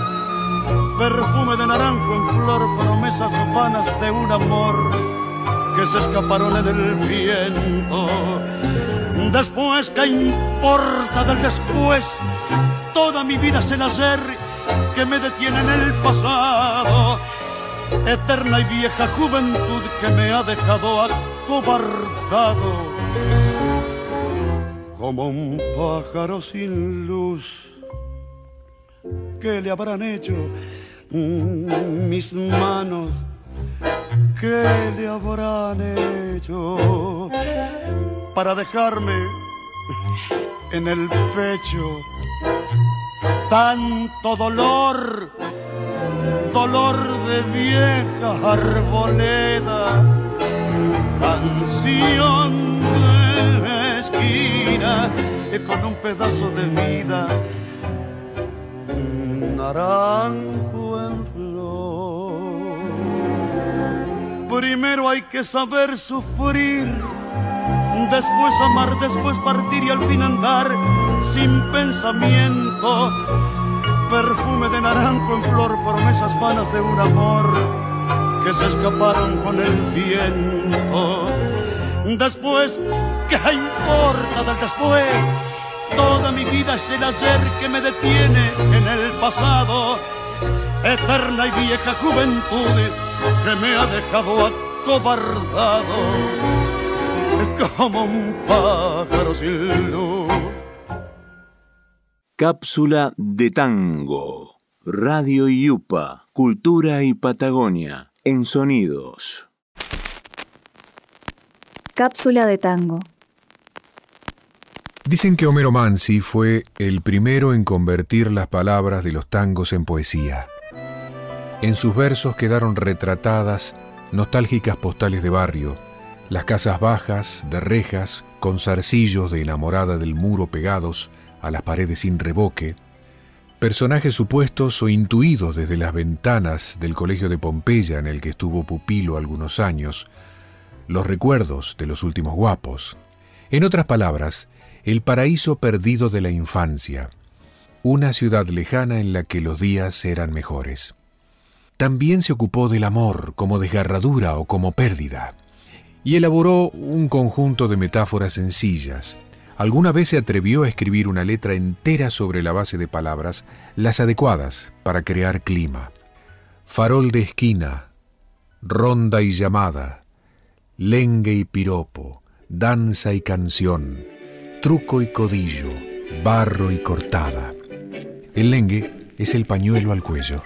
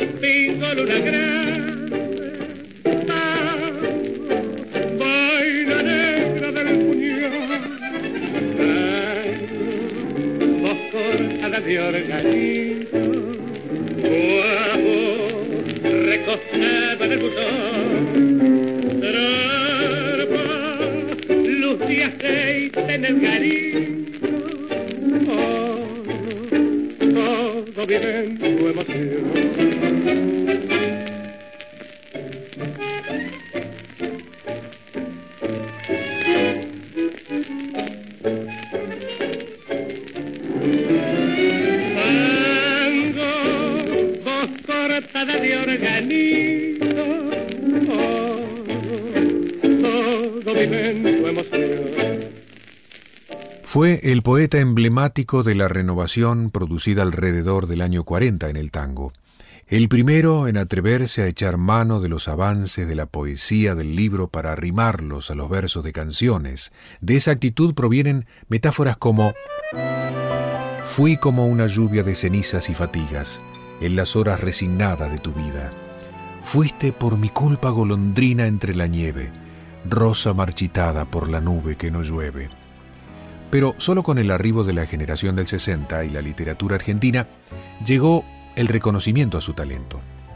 Al aparecer un grupo numeroso de poetas jóvenes que querían elaborar su obra con datos de la realidad cotidiana, se encontraron con que en las mismas letras que escuchaban en la radio, despreocupadamente, como un hábito al que no se le presta demasiada atención, era donde hallaban más coincidencias con el tipo de poesía que pretendían escribir y como consecuencia surgieron ensayos, antologías, estudios críticos y comparaciones entre los letristas del tango y una poesía que a ellos se les presentaba como un callejón sin salida, la de quienes manejaban la cultura nacional desde hacía décadas.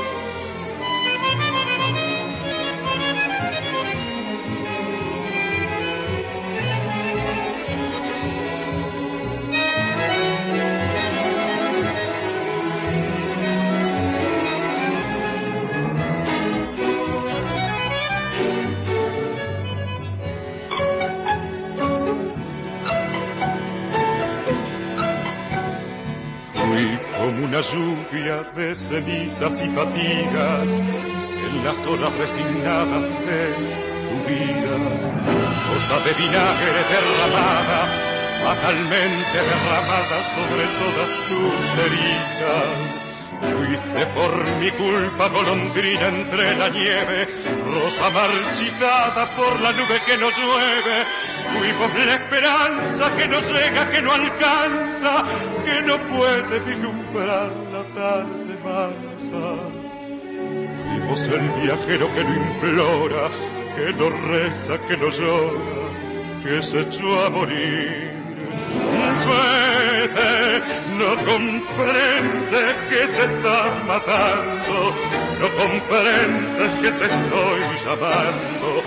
Vete, no me beses, que te estoy llorando y quisiera no llorarte más. No ves, es mejor que mi dolor quede tirado con tu amor, liberado de mi amor.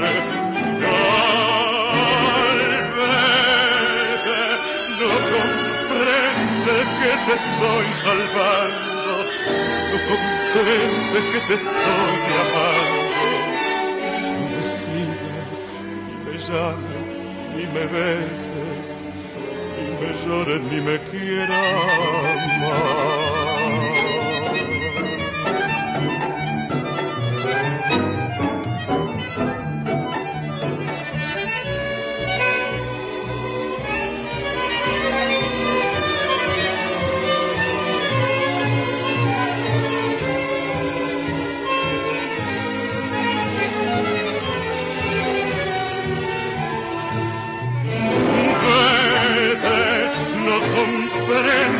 que te estás matando, no, no comprendes que te estoy llamando.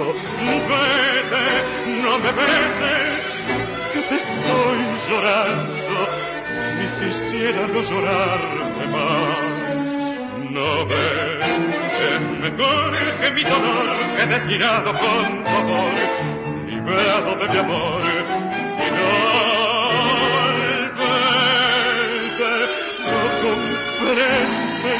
te estoy salvando, no comprende que te estoy amando. No me sigas, ni me llames, ni me beses, ni me llores, ni me quieras.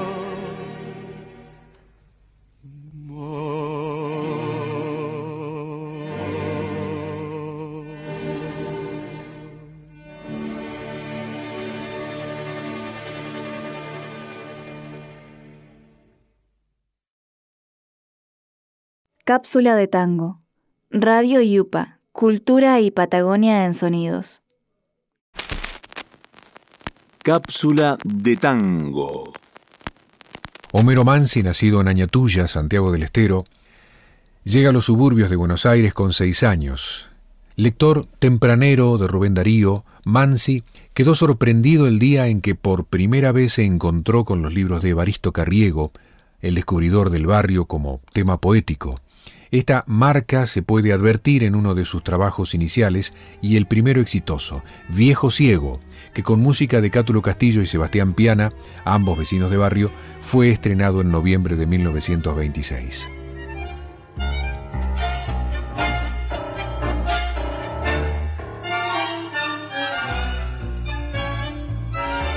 Con un lazarillo llega por las noches trayendo las quejas del viejo violín y en medio del humo parece un fantoche.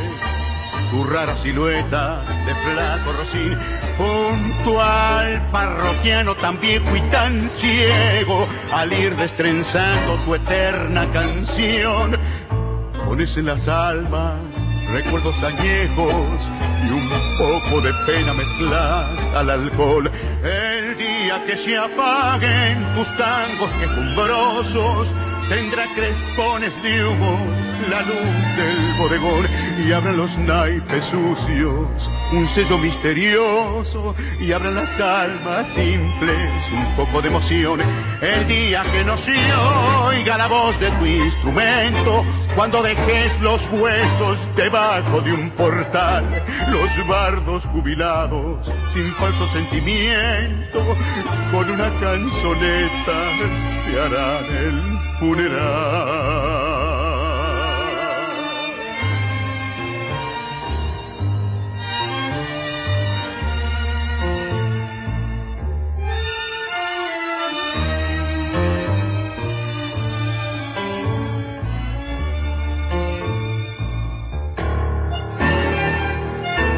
Pareces un verso del loco carriego, pareces el alfa del mismo violín, puntual, parroquiano tan viejo y tan ciego, tan lleno de pena, tan lleno de spleen. Cuando oigo tus notas me invade el recuerdo de aquella muchacha de tiempos atrás. A ver, viejo ciego toca un tango lerdo, muy lerdo y muy triste, que quiero llorar.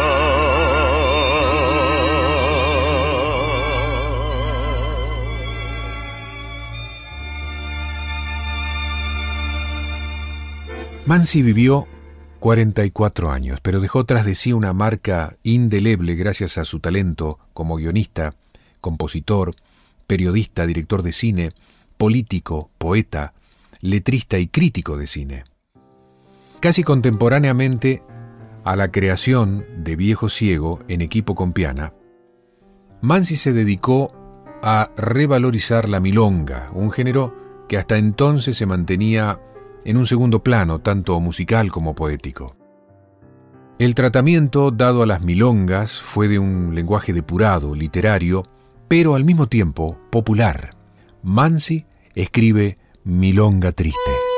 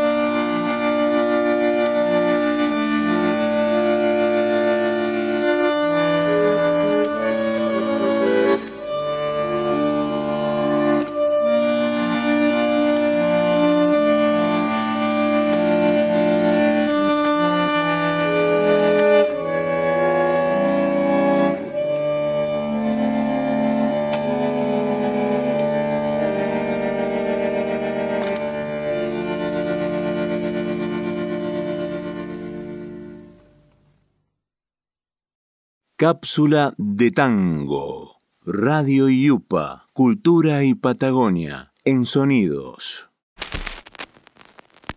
Cápsula de tango. Hoy vamos a empezar a desandar el camino en el conocimiento de un artista complejo, intenso, apasionado, un alma que llegó para quedarse perpetuado en su obra. Decía Atahualpa Yupanqui, no puede ser que me vaya del todo cuando me muera. Y decía también en su poema El destino del canto, Ninguna fuerza abatirá tus sueños, porque ellos se nutren con su propia luz. Los sueños se alimentan de su propia pasión, renacen cada día para ser. Puede perseguirte la adversidad, aquejarte el mal físico, empobrecerte el medio, pero es inútil. Nada apagará la lumbre de tu antorcha, porque no es solo tuya. La luz que alumbra el corazón del artista es una lámpara milagrosa que el pueblo usa para encontrar la belleza en el camino, en la soledad, el miedo, el amor y la muerte. Y aún llegado el final, ninguna tumba guardará su canto. Y así es que evoco en esta cápsula de tango a Enrique Santos Discépolo, en esta y en alguna próxima, porque es mucho lo que hay para hablar de este genuino autor, músico, compositor, director, dramaturgo, actor y realizador cinematográfico. Enrique Santos Discépolo puso en el tango la hondura del pensamiento y de la reflexión, con un soplo intelectual enriquecedor, sin alterar la frescura natural de la canción popular, ni en letra, ni en estilo. ¿Qué quiero decir con esto? Que abordó argumentos de la época como el matón, en el malevaje, otro argumento de la época como el amante frustrado, en secreto. El amurado, en quebachaché, entendiendo por amurado al, al abandono, al, a la persona que está empeñada en deudas o al estafado. En cambio, para el caso opuesto, y seguramente planteando deliberadamente un contraste argumental, dedica su inspiración al emancipado, al liberado en Victoria pero también orientó su observación a las criaturas de la ciudad moderna, políticamente degradada, socialmente agresiva y temperamentalmente caótica en tangos como Gira Gira, Que Zapa Señor, Cambalache, y jugando con su resto de esperanzas y desde el fondo de sus propios conflictos escribió canciones como Martirio o Tormenta. Y cuando abrió sus ojos al paisaje ciudadano, encontró en Cafetín de Buenos Aires otra excusa para abrir el corazón y dejar que fluyan imágenes de sus días pasados y de su melancólico presente. Por eso también uno y canción desesperada. El aterrador contraste que en la conciencia de sus protagonistas hubo entre los que fueron y los que ambicionan ser. Soy un arlequín es una muestra de ello. Tres esperanzas, otra, infamia o desencanto. La sobrecogedora alternativa de la vivencia cómico-trágica como Chorra, o justo el 31, o Fangal. Por eso quisiera ya dejarlos de palabras para empezar con la música.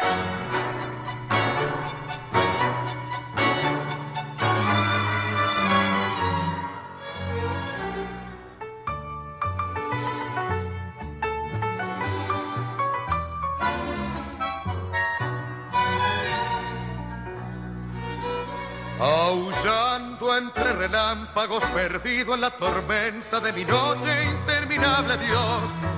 Busco tu nombre, no quiero que tu rayo me ensegueje entre el horror, porque preciso luz para seguir lo que aprendí de tu mano. No sirve para vivir yo siento que mi fe se tambalea, que la gente mala vive Dios mejor que yo. Si la vida es el infierno y el honrado vive entre lágrimas, ¿cuál es el bien del que lucha en nombre tuyo limpio, puro? ¿Para qué? Y hoy la infamia del sendero y el amor mata en tu nombre, Dios, lo que has besado.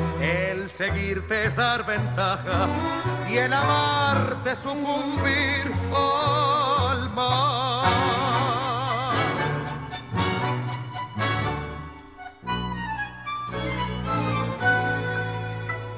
No quiero abandonarte, yo demuestra una vez sola que el traidor no vive impune, Dios.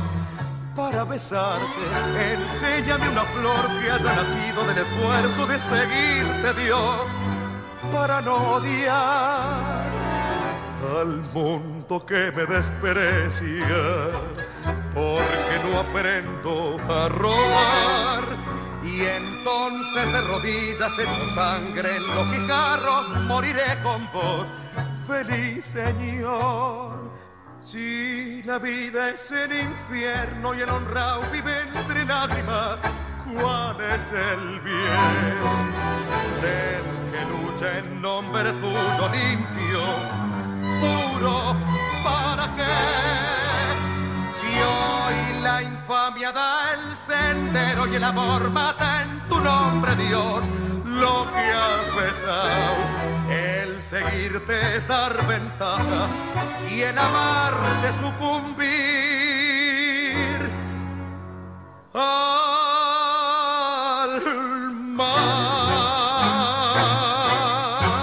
Nacido en Buenos Aires en 1901, su hermano fue quizás su mentor y maestro, quien le contagió la vocación del teatro, lo vinculó a amigos, músicos, pintores, escultores, escritores, cineastas. Por eso, con 16 años, debutaba en escena en el Teatro Mayo y después en el Apolo, produciendo a la par sus primeras piezas teatrales. En 1926 compone música y letra de Que Chaché, que por ser su primera obra, por, por haberla mencionado en la introducción, por haber debutado con la voz de Tita Merelo y porque marca un contraste dramático, profundo, entre la obra que escribía 13 años después, que escuchábamos recién, Tormenta, en la voz de Rubén Juárez, y la que vamos a escuchar ahora, Que Bachaché.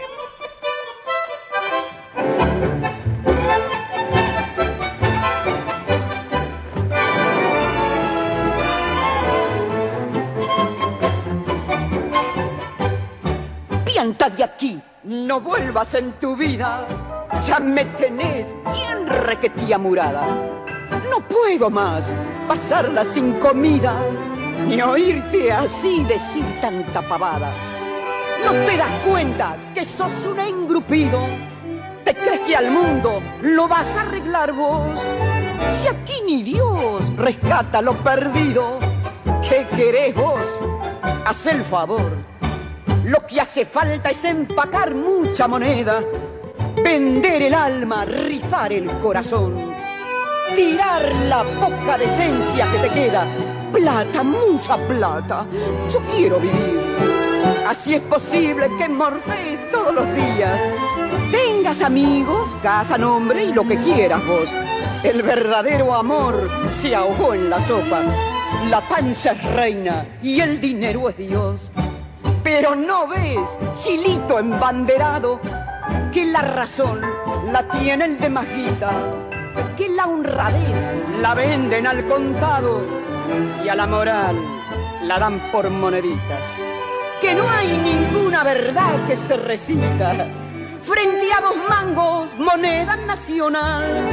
Vos resultas haciendo el moralista un disfrazado sin carnaval. Tírate al río, no embromes con tu conciencia. Sos un secante que no hace ni reír. Dame, puchero, guárdate la decencia. Plata, mucha plata. Yo quiero vivir. ¿Qué culpa tengo si has pillado la vida en serio?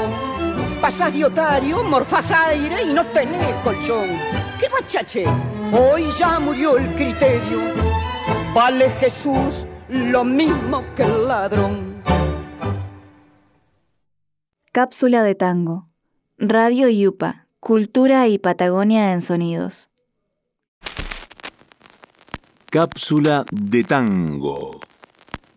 Enrique Santos Discépolo. Uno que solo vivió medio siglo. un soñador que logró abrir para todo el que quiera abrevar en su obra lo que muchos sentimos y no hallamos o encontramos como él, esa válvula de escape para que fluyan, bullentes, imparables, aliviadores, todas las dudas, las penas, las intrigas, los anhelos, los dolores, las esperanzas que nos habitan. Si bien ha escrito unas 36 obras musicales, una es la que más se asocia a su nombre, y es Cambalache. El de ver llorar la Biblia herida por un sable sin remache junto a un calefón, ¿no? Como entonces y como hoy vigente, y como entonces y como hoy interpretada por quienes no han querido dejar pasar su tiempo sin cantarla.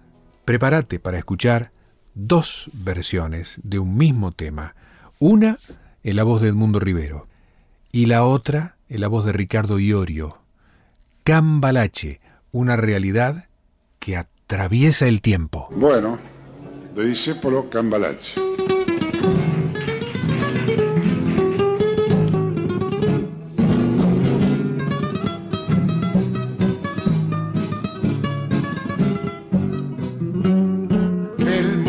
Y será una porquería, bien lo sé, en el 506 y en el 2000 también, que siempre ha habido chorros, maquiavelos estafados, contentos y aparcados, valores y doble, pero que el siglo XX es un despliegue de maldad insolente, ya no hay quien la niegue, vivimos revolcados en un merengue, en un mismo lodo, todos manoseados. Hoy resulta que es lo mismo ser derecho que traidor. Ignorante, sabio, chorro, generoso, estafador. Todo es igual, nada es mejor. Lo mismo un burro que un gran profesor. No hay aplazado ni escalafón. Los inmorales no se han igualado si uno vive la impostura otro roba en su ambición. Da lo mismo que si es cura, colchonero, rey de bastos, cara dura por el. Qué falta de respeto, qué atropello a la razón. Cualquiera es un señor, cualquiera es un ladrón, mezclado con esta va Don Bosco y la Miñón, Don Chicho y Napoleón, Carner y San Martín, igual que en la vidriera irrespetuosa de los cambalaches, se ha mezclado la vida y herida por un sable sin remache, pues llorar la Biblia contra un calefón. Siglo XX, cambalache problemático y febril. El que no llora no mama, y el que no afane gil. Dale nomás, va, que hace en el horno nos vamos a encontrar. No pienses más, sentate a un lado, que nadie importa si naciste honrado, da lo mismo al que labora, noche y día como un buey. Que el que vive de los otros, que el que mata, que el que cura o está fuera de la ley.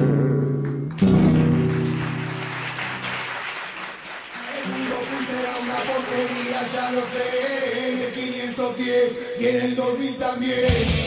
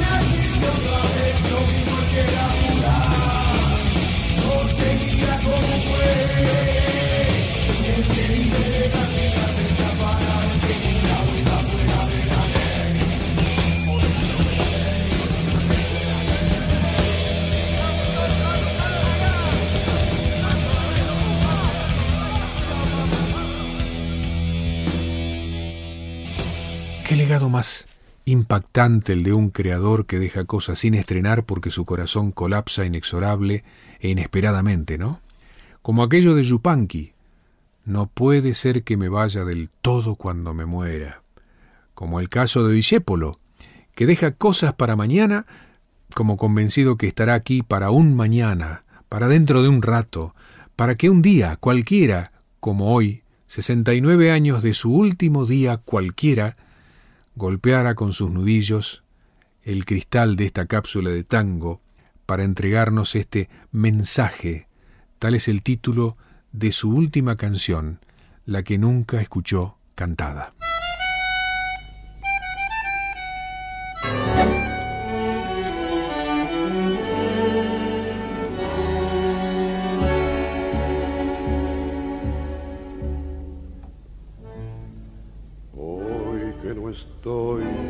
Como ves, otra vez con un tango, te puedo gritar, eso que no tengo tu voz, eso que no puedo ya hablar, mensaje, con que mi vieja ternura de criatura te está prestando coraje.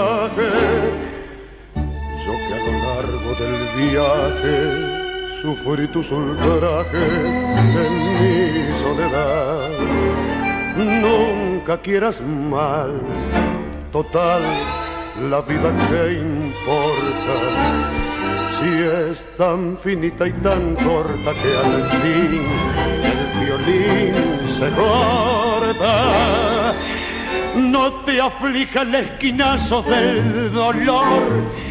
Y si el amor te hace caso, no le niegues tu pedazo de candor, que es lindo creerle al amor. Bueno y nada más, que siendo bueno no hay odio, ni injusticia, ni veneno que haga.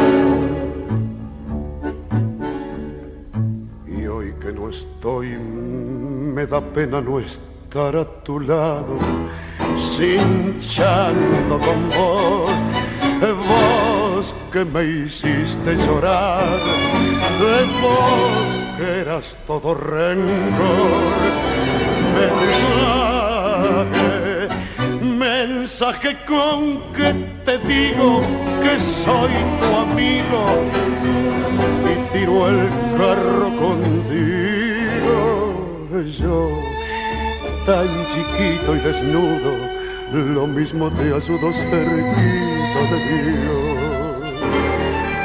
nunca quieras mal, total, la vida que importa, si es tan finita y tan corta que al fin el violín se corta te aflija el esquinazo del dolor. Y si el amor te hace caso, no le niegues tu pedazo de cantor, que es lindo creerle al amor. Bueno y nada más. Que siento bueno no hay odio, ni injusticia ni veneno que hará más.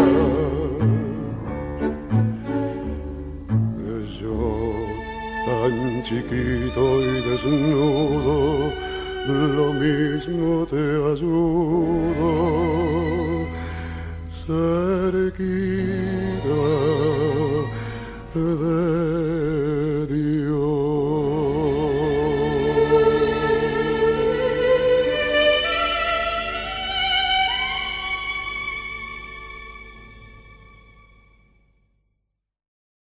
Cápsula de tango. Radio Yupa, Cultura y Patagonia, en sonidos. Cápsula de tango.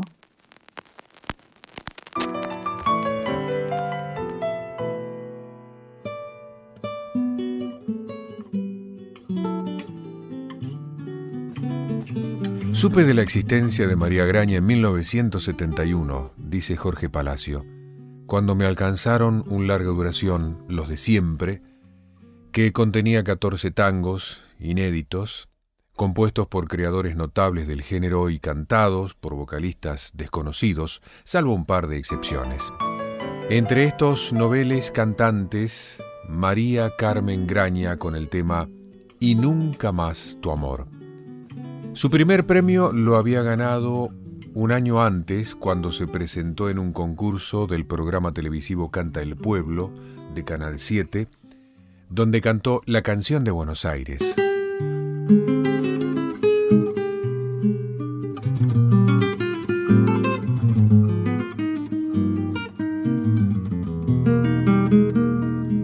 Debuta en el club nocturno Michelangelo o Michelangelo en 1973. La orquesta detrás era nada más ni nada menos que la de Osvaldo Pugliese. Su calidez, su personalidad seductora y comunicativa, una manera sobria y aguerrida de interpretar el tango hicieron que en pocos instantes el público se identificara con ella. También actúa en el canal 11. San Juan y Boedo antiguo y todo el cielo, Pompeya y más allá, la inundación, tu melena de novia en el recuerdo y tu nombre flotando en el adiós, la esquina del herrero, barro y pampa, tu casa, tu vereda y el zanjón y un perfume de yuyos y de alfalfa que me llena de nuevo el corazón. Sur, paredón y después sur, una luz de almacén. Ya nunca me verás como me vieras recostado en la vidriera esperándote. Ya nunca alumbraré con las estrellas nuestra marcha sin querella por las noches de Pompeya, las calles y las lunas suburbanas y mi amor y tu ventana. Todo ha muerto, ya lo sé. San Juan y Boedo antiguo, cielo perdido, Pompeya y al llegar al terraplén, tus veinte años temblando de cariño, bajo el beso que entonces te robé, nostalgias de los años que han pasado, arena y la vida se llevó,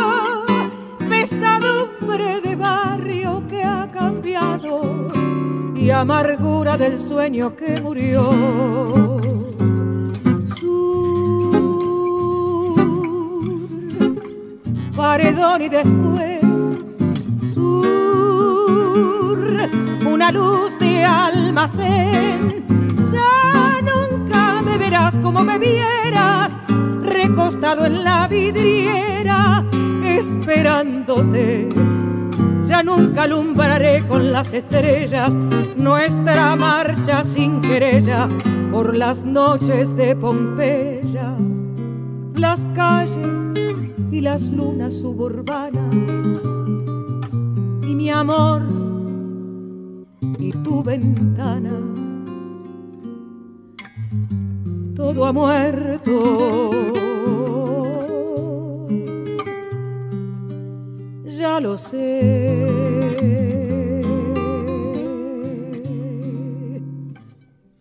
Yo no puedo explicar eso, respondía cuando le preguntaban acerca de su éxito. El único que podría hacerlo es el público. Yo solo sé que soy una cantante que cultiva un estilo melódico con algunos detalles gardelianos. Creo haber aportado al tango una sensibilidad marcadamente femenina. La televisión fue siempre el medio de comunicación más directo para la popularidad de la cantante. En el año 77 graba un larga duración para el sello M&M. El comentario del disco estuvo firmado por Pugliese, quien, entre otras cosas, dice, sus interpretaciones demuestran sensibilidad en los distintos momentos emotivos que exige la letra y la música. La calidad, la calidez y la seguridad de su voz en los distintos registros obedece a la perseverancia en el estudio, camino ineludible que deben imitar todos aquellos que están y que ingresan en el cancionero popular. Entre 1978 y 1981, su labor en televisión fue intensa. Quiero rescatar su participación en un programa que fue un verdadero hito dentro de las producciones tangueras, por su buen gusto, su escenografía, su vestuario y la selección de los artistas, La Botica del Ángel, creado y conducido por Eduardo Vergara Leumann. Por suerte para todos los que amamos el mejor tango, hoy seguimos disfrutando, gozando con el arte de esta estupenda cantante y a manera de despedida quiero recordar la frase que escribió Libertad Lamarque en la contratapa de uno de sus discos. María, el tango te necesita así. Perfecta. Para bailar.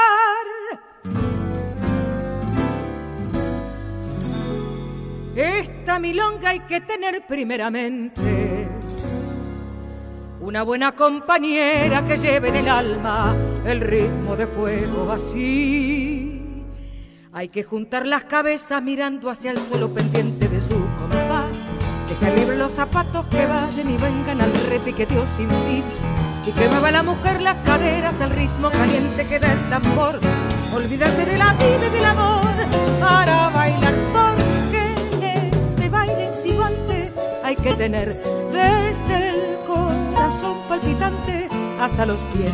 El repiquetear del taquito se hace obsesión hasta que se mete en el ritmo del corazón. Al compás de esta milonga vuelvo a ver igual que ayer un bailar de meta y ponga y un vivir para el querer. Lo que supe de otros tiempos el recuerdo vuelve a mí de aquel ritmo compadrito que marcábamos así. Un pasito atrás por aquí otro avance más por allá. La sentada limpia después y en el taconeo final. El candombe está en lo mejor y la dosa vida al compás. Y siempre que esta milonga vuelvo a bailar me gusta más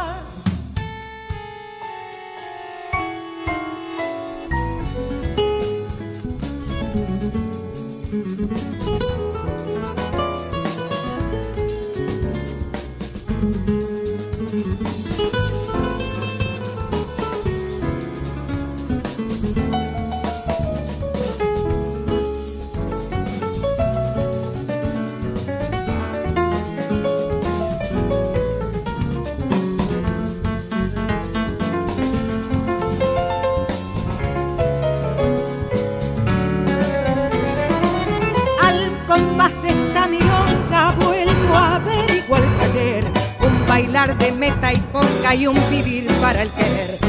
Lo que supe de otros tiempos, el recuerdo vuelve a mí, de aquel ritmo compadrito que marcábamos así. Un pasito atrás por aquí, otro avance más por allá, la sentada limpia después y en el taconeo final, el cantón está lo mejor y la moza vibra capaz. Y siempre que esta milonga vuelva a bailar, me gusta más para bailar. Se necesita más que nada amar la vida, porque es vida todo aquello que se agita en los compases de un candombe de mi flor y de mi amor.